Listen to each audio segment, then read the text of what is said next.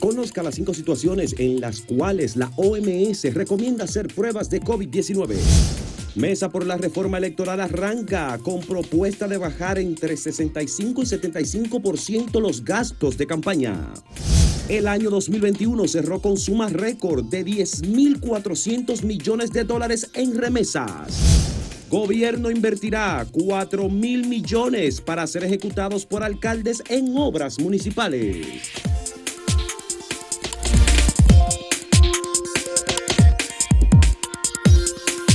Lo que acabamos de ver en el día de ayer con el inicio o reinicio del año escolar eh, dispuesto por el Ministerio de Educación con el apoyo de las autoridades del Ministerio de Salud es muy lamentable una gran cantidad, la mayor parte de los estudiantes eh, y los maestros decidieron no asistir a las escuelas.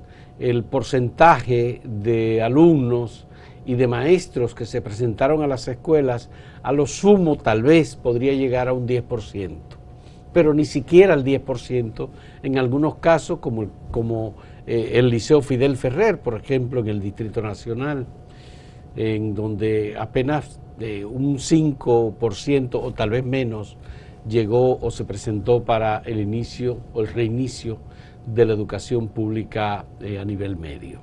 Esa es una situación que se combina con otra realidad y es que en los centros de salud o en los centros de eh, detección del COVID, pruebas, eh, estaban súper saturados especialmente por menores de edad, niños y niñas que fueron llevados por sus padres, sus familias, para realizar las pruebas de detección de COVID. Eh, esto pone en evidencia que todavía seguimos teniendo un problema serio, pese a que en Estados Unidos e Inglaterra la variante Omicron ha, estado, ha comenzado a descender, es decir, llegó a su tope y ha comenzado a descender en los números de infecciones diarias. En República Dominicana, el boletín de ayer del Ministerio de Salud Pública a través de su Departamento de Epidemiología registra que hay un aumento en el uso de las camas para el COVID y ha llegado a un 30%.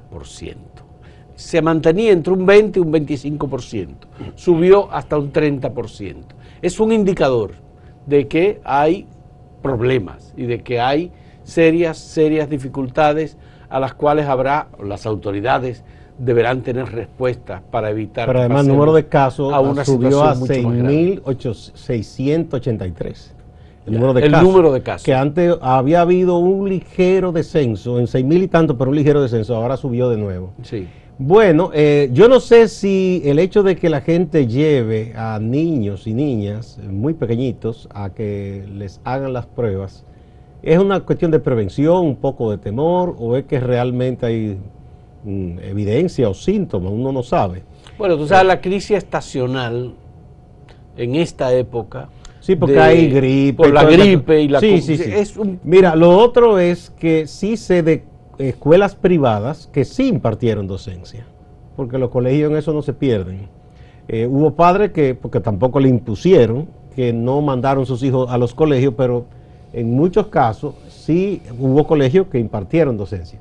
Yo creo que se envió un mensaje de confusión y que no dejaba nada claro de parte de las autoridades. Porque por un lado, salud pública, colegio médico, que verdad que ese no es una entidad estatal, pero bueno.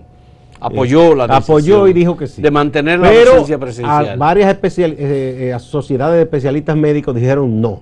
Y en cuanto al Ministerio de Educación, hubo funcionarios, que no fue el ministro, algunos de los funcionarios que son viceministros o encargados de área, que dijeron que no. Entonces eso es muy confuso.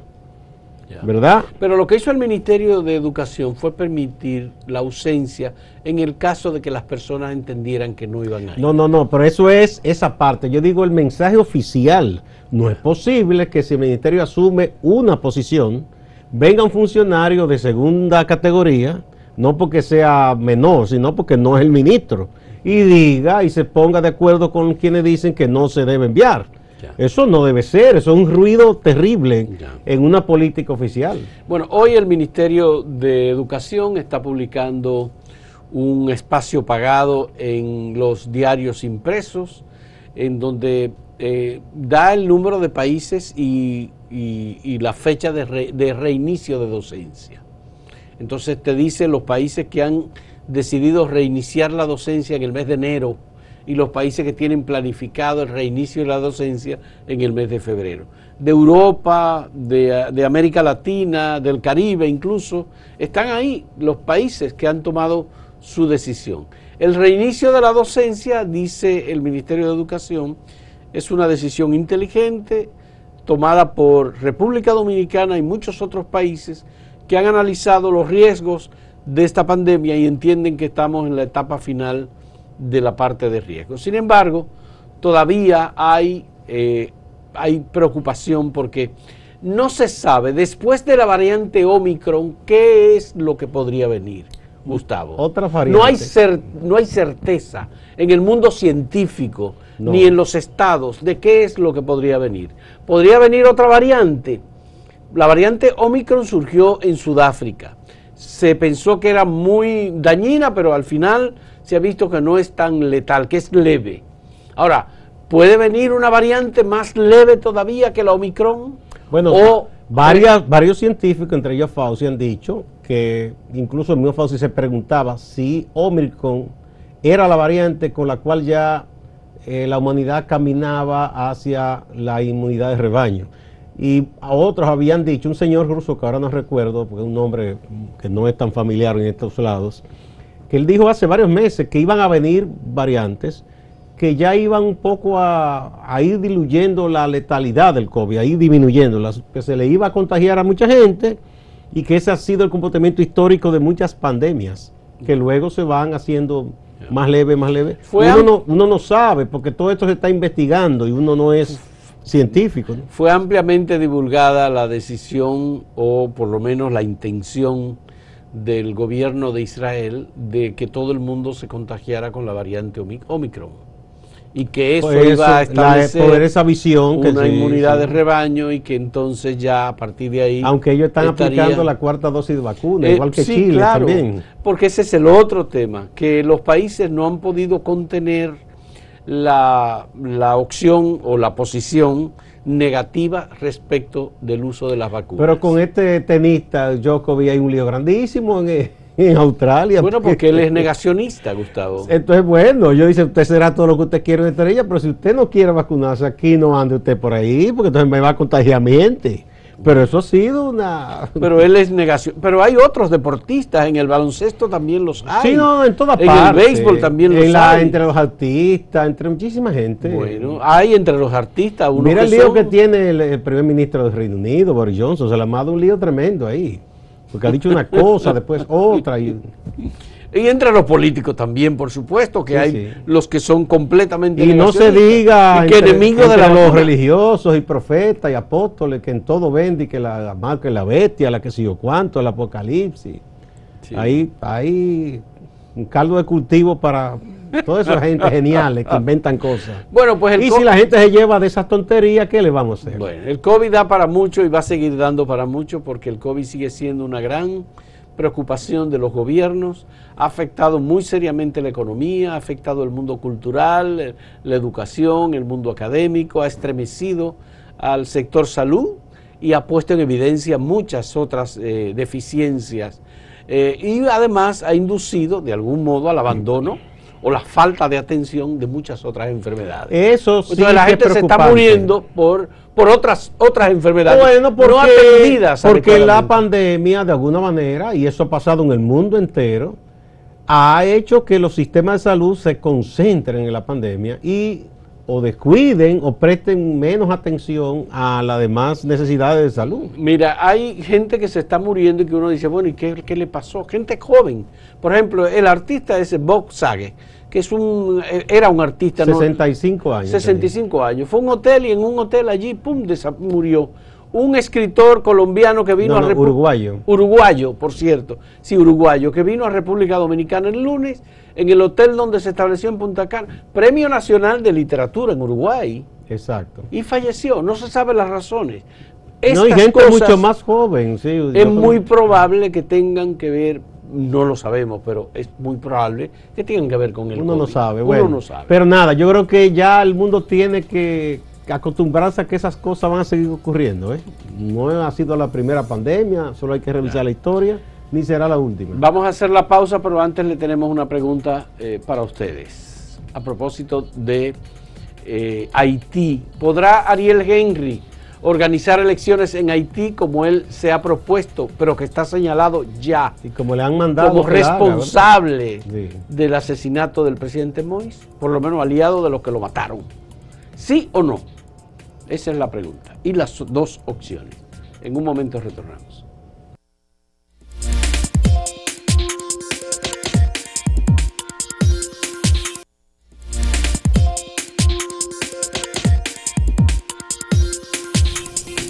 Mira, el- en el Consejo eh, Económico y Social se, comen- se comenzaron a retomar los trabajos, ¿verdad? Las diversas mesas de trabajo que hay.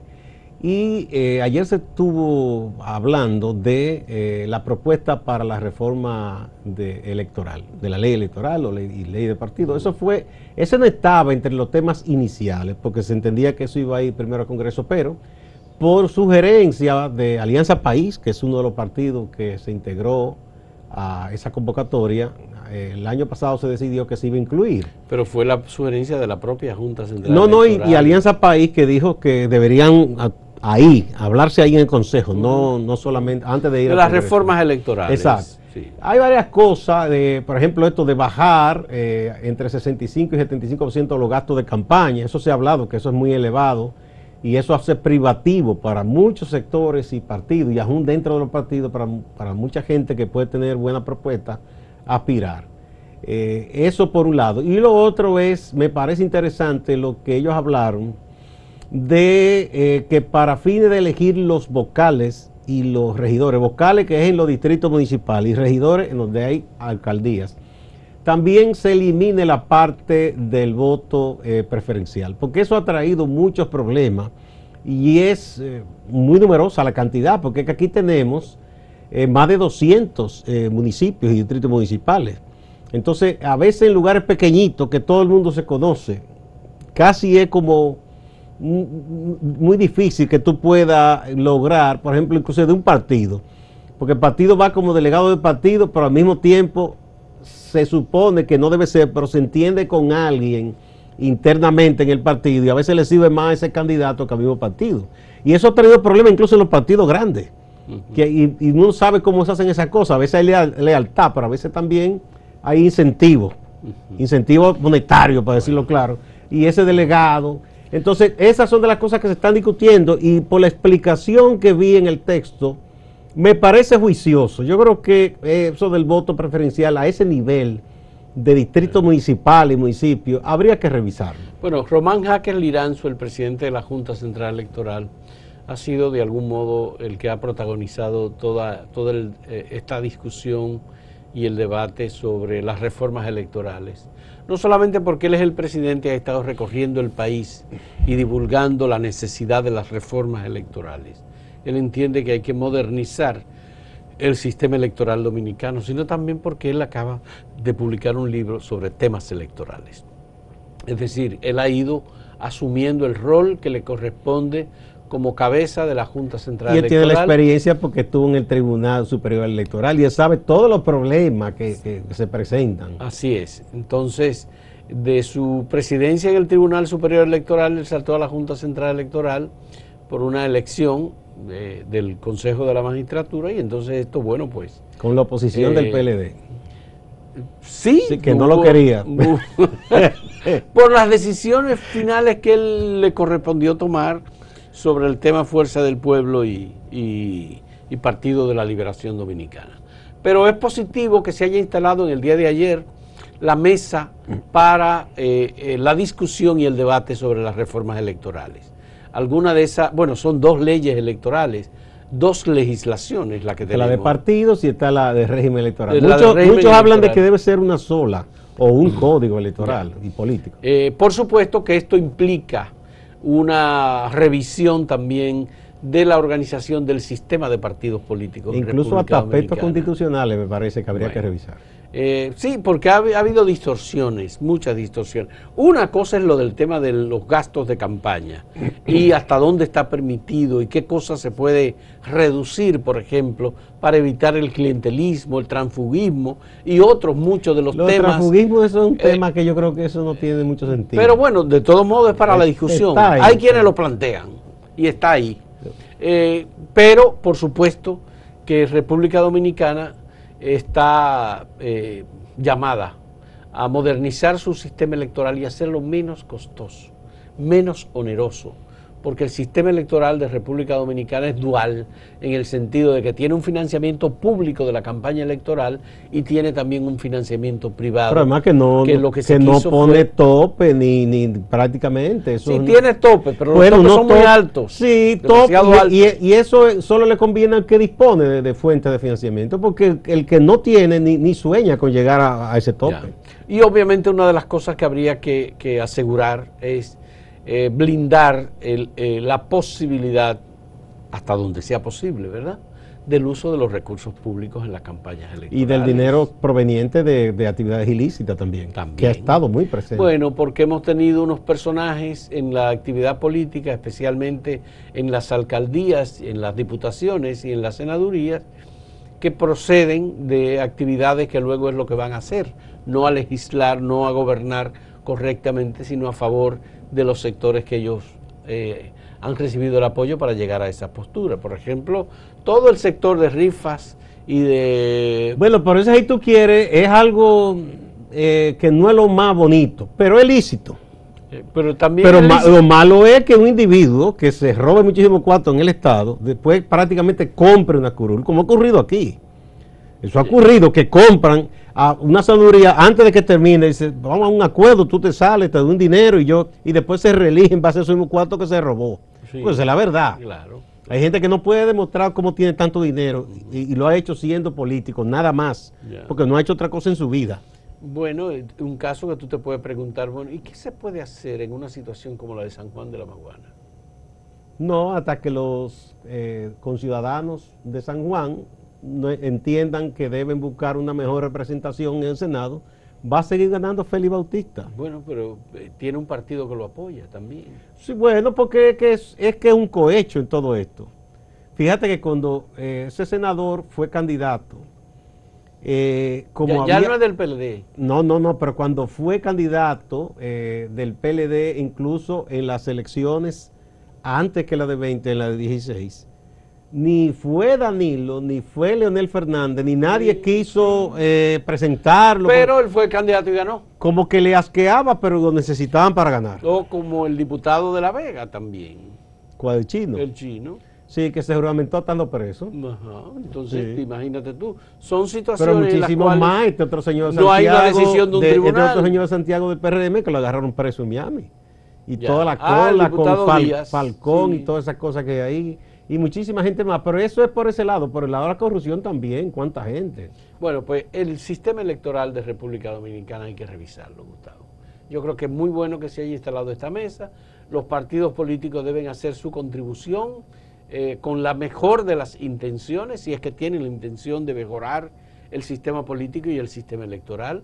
El Consejo Económico y Social tiene la responsabilidad de coordinar cada una de las mesas, de llevarlas a una buena conclusión, porque en realidad aquí lo que se busca es el consenso de los partidos. Se está partiendo en estos debates de la presentación de una propuesta que es la propuesta del órgano, en este caso electoral responsable, la Junta Central Electoral, que tiene una serie de propuestas y que ya la las presenta. Eh, si, se, si se llega a algún tipo de acuerdo ahí, se supone que cuando llegue ya al Congreso no habrá que retomar el mismo mm, debate, sino que ya más o menos irán, eso, se, estará encaminado. Eh, las mesas de trabajo es para llegar al consenso sobre cada uno de los temas. consenso es difícil, pero más o menos. son muchas metas, son muchas metas.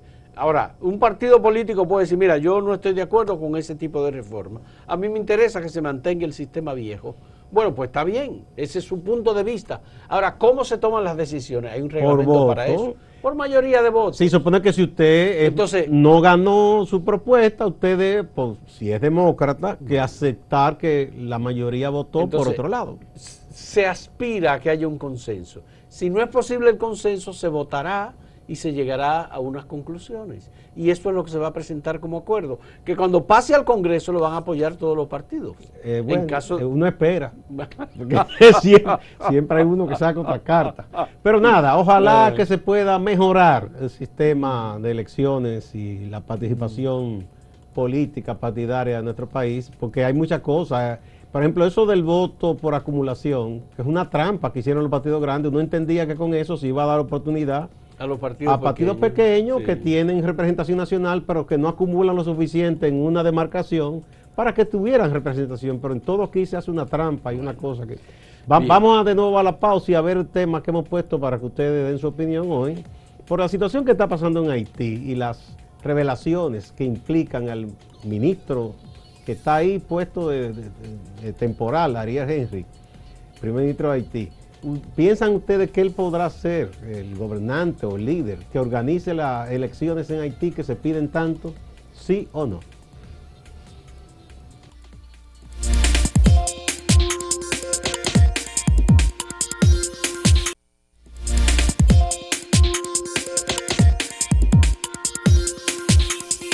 Bien, vamos a ver algunos de los o los resultados eh, que tenemos hasta ahora sobre la pregunta si podrá Ariel Henry, el primer ministro de Haití, organizar elecciones en ese país. El 84.29% dice que no, que no podrá, evidentemente, con todos los datos que se han publicado. Esto es en el portal. El 15.71% dice que sí, que él podrá organizar elecciones. Y obviamente esas elecciones podrían ser este año, si es que puede organizarlas. Y si puede responder todas las acusaciones que hay en su contra vinculado con el asesinato con pueden, los asesinos. Pueden dejar que las organice y después meterlos presos, igual también. bueno, eh, aquí tenemos en Twitter, en Twitter, miren, la, una cantidad abrumadora, 86.4% piensa que no, que él no podrá hacer esas elecciones. Y el 13.6% dice que sí, que él puede. Vamos a ver en YouTube, el 82% piensa que no, que Ariel Henry no podrá organizar las elecciones en Haití. Y el 18% entiende que sí. Así es. Vamos a ver qué opinan también algunos amigos.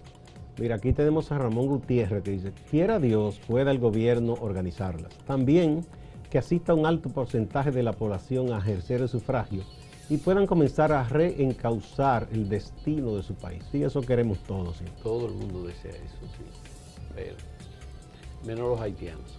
Víctor J.R.E. dice, el primer ministro de facto organizará elecciones y la comunidad internacional las aceptará como válidas, pero el pueblo haitiano participará en un porcentaje tan bajo que a lo interno no se sentirán legítimos. Esa ha sido la historia, ese es un buen diagnóstico de lo que ha ocurrido en Haití. Así es, ciertamente. Mira, Melindo Mota Benítez dice, en Haití ninguna institución pública ni privada funciona.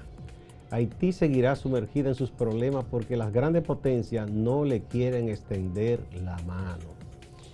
Lo que se quejan las grandes potencias es que han metido mucho dinero ahí, no hay nada, no hay forma. Luis Fortuna dice, el primer ministro de Haití es un muerto en vida y él se está dando cuenta ahora. Vamos con Máximo. Bueno, señores, vámonos con Máximo Laureano, que tiene siempre noticias importantes para nosotros desde Santiago y la región del Cibao. Adelante, Máximo. Gracias, saludos poca asistencia de los estudiantes a las escuelas públicas en Santiago, aunque las autoridades han ponderado que la presencia de los alumnos y alumnas fue muy significativa. Miguel Jorge, quien representa la Asociación Dominicana de Profesores en esta provincia de Santiago, afirma que un 95% de los educadores obedeció el llamado del sindicato a no asistir a las aulas.